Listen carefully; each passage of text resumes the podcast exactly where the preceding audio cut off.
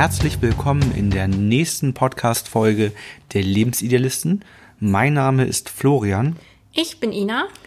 Und wir beide sind Paartherapeuten, helfen täglich Paaren raus aus der Krise hinein in eine glückliche Beziehung. Ja, das ja, hört sich schön an. das hört sich sehr schön an, ne? Genau. So langsam habe ich den Satz auch drauf. Dritter Podcast funktioniert. Ne? Wir haben heute das Thema wieder Beziehung retten und warum eine Beziehungspause allein nichts bringt. Also warum eine Pause die Beziehung nicht rettet. Das ist ja so ein typisches Thema, was auch im Coaching immer wieder vorkommt oder was man aus dem Freundes- und Bekanntenkreis, wenn Paare, wenn irgendwas vorgefallen ist oder Paare sich trennen, so als erstes hört. Ne? Ich bin erstmal zu meinen Eltern gefahren oder er ist erstmal zu seinen Eltern gefahren, zu Freunden, Bekannten. Menschen haben, wenn sie in Konfliktsituationen sind, am gewissen Punkt, je nachdem, wie hoch das Leid ist und die Situation es zulässt, auch den Drang zu gehen, also räumlich zu gehen und erstmal Abstand zu gewinnen. Die Frage nun ist, was bringt das? der erste Gedanke von vielen ist ja, wenn sie Abstand haben, dass man erstmal zur Ruhe kommt und dass man woanders ist, dass eine räumliche Trennung irgendwas in Gang setzen soll, einen, einen Gedanken vielleicht hervorbringen soll, wenn man alleine ist. Aber bringt es wirklich nachhaltig etwas für die Problemlösung? Ich habe auch häufig erlebt, dass, dass es darum geht, durch die räumliche Trennung einmal herauszufinden, wie stehe ich denn zu meinem Partner, zu meiner Partnerin. Mhm. Ähm, und häufig wird äh, darauf gewartet, dass ein Vermissengefühl eintritt. Also das ist für viele so ein Zeichen, wenn, wenn man den Partner in der Auszeit vermisst, dann scheinen da ja noch Gefühle zu sein und dann scheint es der richtige Weg zu sein, gemeinsam an der Beziehung zu arbeiten. Die Frage ist immer, dieses Vermissengefühl, tritt das wirklich ein, wenn die Beziehung so stark in einer Krise sich befindet, dass man eigentlich das Gefühl hat, so wie es jetzt ist, so kann es gar nicht weitergehen. Ähm, dann kann es auch sein, dass sich in ja so einer Auszeit, dass diese sich sehr sehr gut anfühlt ja. und man das Gefühl hat, oh, das, Befreiung, das ähm, ist ne? sehr befreiend. Ja. Genau. Gerade wenn, wenn der Konflikt schon länger da ist, ne, dass man täglich damit konfrontiert ist, dann kann das für viele auch befreiend wirken, ähm, wenn, wenn der andere nicht mehr im Alltag erstmal teilnimmt und man nicht täglich streitet. Ähm, für viele ist es ja auch so, wenn einer räumlich sich trennt, das ist ja so das gesellschaftliche Bild, ne, dann ist es wirklich schlimm. Also es ist ja auch immer so ein Zeichen, finde ich, ne? So einer, so eine räumliche Trennung ist schon was anderes, ähm, als ein Streit, der innerhalb der Beziehung zu Hause stattfindet. Ich finde nur beide Gefühle auch relativ trügerisch, also ja. je nachdem, was eintritt. Also dieses Befreiungsgefühl, aber auch das Vermisstengefühl, weil das Befreiungsgefühl suggeriert vielleicht, dass eine Trennung das Richtige wäre und das äh, Vermissengefühl, das Zusammenbleiben das Richtige wäre. Aber letztendlich ähm, ist, ist ja die Ursache gar nicht gelöst. Man hat sich die Ursache gar nicht angeschaut. Das heißt, in beiden Fällen weiß man ja gar nicht, ob man es vielleicht hinbekommen kann, dass die Beziehung wieder harmonischer wird und dann sozusagen dieses Befreiungsgefühl gar nicht mehr gebraucht werden würde. Oder andersrum, ähm, wenn dieses Vermissengefühl da ist, dann, dann kommt man vielleicht wieder, wieder zusammen mhm. ähm, nach der Auszeit und sagt, Mensch, ich habe dich so vermisst und das hat mir gezeigt, dass ich ja wirklich noch äh, Gefühle für dich habe und ich liebe dich so und lass uns umarmen, lass uns die Situation vergessen, alles ist wieder gut. Ja. Das hält dann meistens für ein paar Wochen und ja, dann merkt das Paar, dass doch nicht wieder alles gut ist, nur weil man sich vermisst hat, gemerkt hat, dass Gefühle da sind, ist die Ursache halt nicht behoben. Also ich finde, beide Gefühle sind, sind schwierig in der Interpretation und was man daraus macht. Genau. Ja, also was kann man tun, damit sozusagen man aktiv in den Prozess kommt ne, und nicht eine Auszeit einfach nimmt und Gras drüber wächst? da ist es natürlich wichtig, ähm, in die Kommunikation zu gehen. Also die räumliche Trennung heißt für viele ja auch erstmal ein, ein ja, Kontaktabbruch. Und da ist es natürlich als nächsten Schritt dann wichtig, den an, mit den anderen ins Gespräch zu kommen, über die Gefühle zu sprechen, die vielleicht, wenn eine Auszeit da war, jetzt aufgetreten sind und dann noch zu besprechen, wie kommen wir in die Lösung rein. Also was fehlt uns? Das ist, glaube ich, der Punkt. Also die, die Lösung, was fehlt uns? Und dafür braucht jeder in der Auszeit Zeit für sich, um für sich selbst zu reflektieren, was brauche ich überhaupt. Ja. Und ich glaube, das ist so der, der entscheidende Punkt. die Auszeit als Reflexionszeit zu nutzen. Kurzzeitige Pause vielleicht, ne? Klar, zur Ruhe ja. kommen, Pause, ähm, was ja auch wichtig ist, um, um neue Gedanken kommen zu lassen. Wenn man jetzt voll in der Situation drinsteckt, dann ist das schwierig. Wenn man eine Auszeit hat, dann kann man halt von außen besser auf die Situation schauen, aus der entspannten Haltung heraus. Und dann kann man sich einige Fragen stellen. Zum Beispiel, was läuft denn gerade schief bei uns?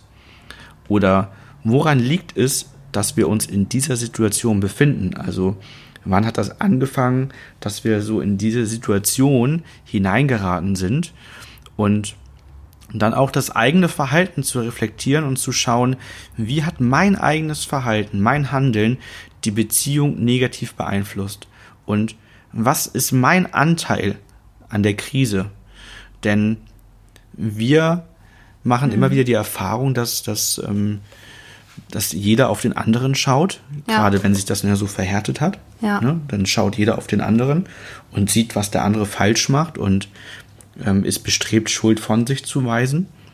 Die Auszeit, wenn, wenn ihr die dafür nutzt, um zu sagen, ich reflektiere mein Verhalten, welchen Anteil habe ich daran, dass wir in der Krise sind mhm. und äh, mit dem Ergebnis, was mein Anteil ist, gehe ich dann wieder auf den Partner zu und nehm, übernehme Verantwortung für meinen Anteil. Wenn das jeder macht, dann kommt ihr in einer ganz anderen Haltung aufeinander zu, denn jeder von euch beiden sagt dann, ich habe gesehen, was meine Anteile sind, ich möchte dafür Verantwortung übernehmen, das tut mir leid, wenn mein Verhalten schlechte Gefühle gemacht hat, das war gar nicht meine Absicht, der andere macht das gleiche, habt ihr eine ganz andere Haltung, als vorher in der Haltung zu sein, der andere hat Schuld, der andere macht dies, das und jenes falsch, ähm, also da auf sich zu gucken. Aber das ist ja, glaube ich, häufig auch einfach die Schwierigkeit. Ne? Das ist jetzt ein, ein, ein super Prozess, den du beschreibst, aber ich glaube, das können halt einige Paare nicht. Weil man ja verletzt ist und weil man in seiner eigenen Wahrnehmung feststeckt. Und das ist der Punkt, wo wir denn ins Spiel mitkommen. Ähm, wo viele Paare auch sagen, wir brauchen einen unabhängigen Dritten, wir brauchen einen Rahmen, also einen Ort, wo wir zusammen hinfahren, wo eine bestimmte Atmosphäre ist, wo wir miteinander sprechen können, wo jemand uns in einen Prozess bringt, wo wir nicht uns gegenseitig nur Vorwürfe machen, wo äh, wir dazu gebracht werden, uns selber zu reflektieren, unseren Anteil sehen zu können. Und ähm, das ist auch der Grund, warum viele Menschen sich dann in so einer Situation für eine Paartherapie, für ein Paarcoaching entscheiden, weil sie gerne diese Begleitung haben möchten, um sich dann auf den anderen wieder einzulassen. Ja, das ist wahrscheinlich ein wichtiger Anteil der Selbstreflexion, ähm, zu schauen, kann ich den Blickwinkel verändern? Also kann ich mir zum Beispiel die Frage stellen, wenn ich bei einer Situation oder in, in manchen Situationen das Gefühl habe, der andere hat Schuld, mhm. ähm, kann ich mir die Frage stellen, kann es auch anders sein? Schwierig manchmal, ne? Was ist viele. die positive Absicht ja, dahinter? Genau. Also warum verhält er sich so, ne? Ja. Und das ist, glaube ich, so die, die Prüfung auch ähm, in, in der Auszeit dann, wenn man ein Stück weit runtergekommen ist, sich ein Stück weit von der Situation entfernt hat, zu sagen, kann ich diese Dinge sehen? Was ist der positive Anteil oder was ist die positive Absicht des anderen gewesen? Ähm, was habe ich interpretiert daraus? Ähm, kann es auch anders sein? Und was ist mein Anteil daran, dass wir jetzt in der Situation sind? Wenn das geht und jeder von euch das schafft, so auf die Beziehung zu schauen, dann ist das, glaube ich, ein sehr guter Weg und guter Ansatz, mhm. selbst da aus der Krise rauszukommen. Ja. Und um auch diese Auszeit sehr sinnvoll zu nutzen.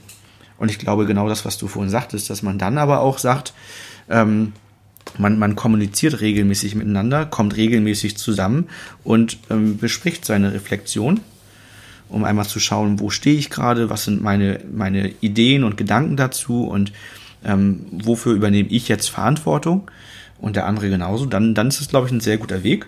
Wenn das nicht geht und man merkt, ich kann mich von diesen negativen Gedanken, von dem Schuldsuchen ähm, nicht lösen, dann ist sicherlich die, die Paartherapie oder auch das Coaching ähm, ein, ein sehr sinnvoller Weg, um einfach von außen neutrale und unabhängige Impulse zu bekommen und ja, einem einer fundierten Methodik, einem fundierten Prozess zu folgen, die ähm, aufgetretenen Themen zu lösen. Ne?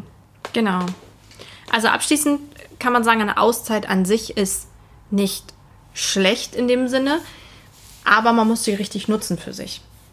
Also es kann eine kurzzeitige Entspannungsphase vielleicht einsetzen durch eine räumliche Trennung, dass einmal ganz kurz geatmet werden kann, Gedanken geordnet werden, aber auch in dieser Abstandsphase muss etwas passieren. Wenn man nur auf Abstand geht und den Gedanken hat, okay, der andere, die andere kommt zurück und dann gucken wir mal, es wird sich nichts verändern. Ja, ja vielleicht, mir fällt gerade noch ein schöner Vergleich an, vielleicht ist das für viele von euch gut nachvollziehbar und das könnt ihr vielleicht gut nachfühlen. Ähm, weil ich glaube, viele von uns haben einen, einen stressigen Arbeitsalltag oder allgemein einen stressigen Alltag und ähm, ich zumindest kenne viele, die so von Urlaub auf Urlaub hinarbeiten mhm. und ihren Akku von Urlaub bis zum nächsten Urlaub völlig leer machen. Das sind immer die, die im Urlaub dann krank werden gleich, ja. ne? Genau, das sind die, die im Urlaub krank werden. Ja. Und ähm, ja.